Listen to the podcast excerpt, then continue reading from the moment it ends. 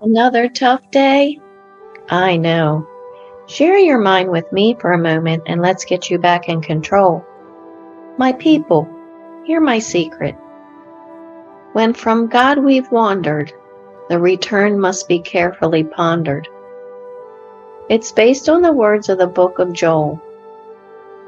Now return to the Lord our God, for he is gracious and compassionate, slow to anger, abounding in loving kindness, and relenting of evil. Here's the storytelling. When I've wandered, how do I return to God?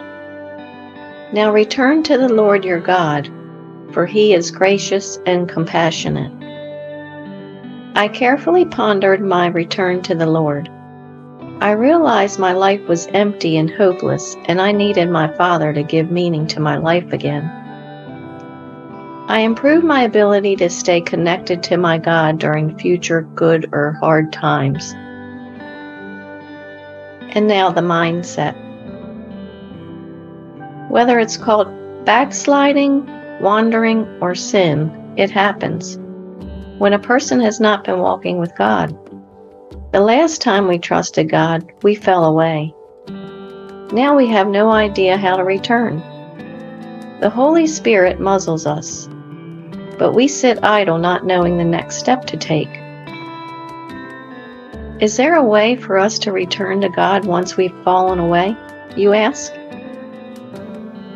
Where do I turn after all the lost time, what I've done? Here are some steps.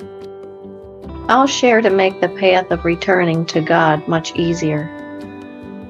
First, be honest. Admit everything to God.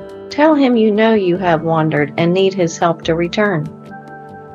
Second, start taking time to reconnect with God.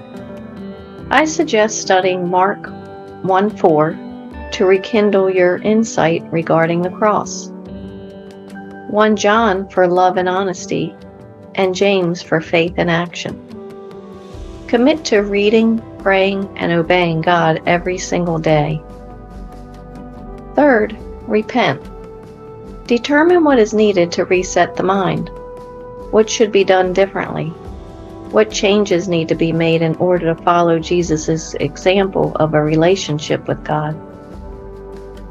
Lastly, be thankful for all God does.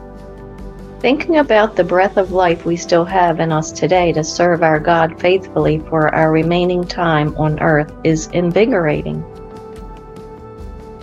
And remember, after a change occurs and we return to God, we have been cleansed through His Son's death, so we can walk with Him, His Son, and His Holy Spirit once again forever.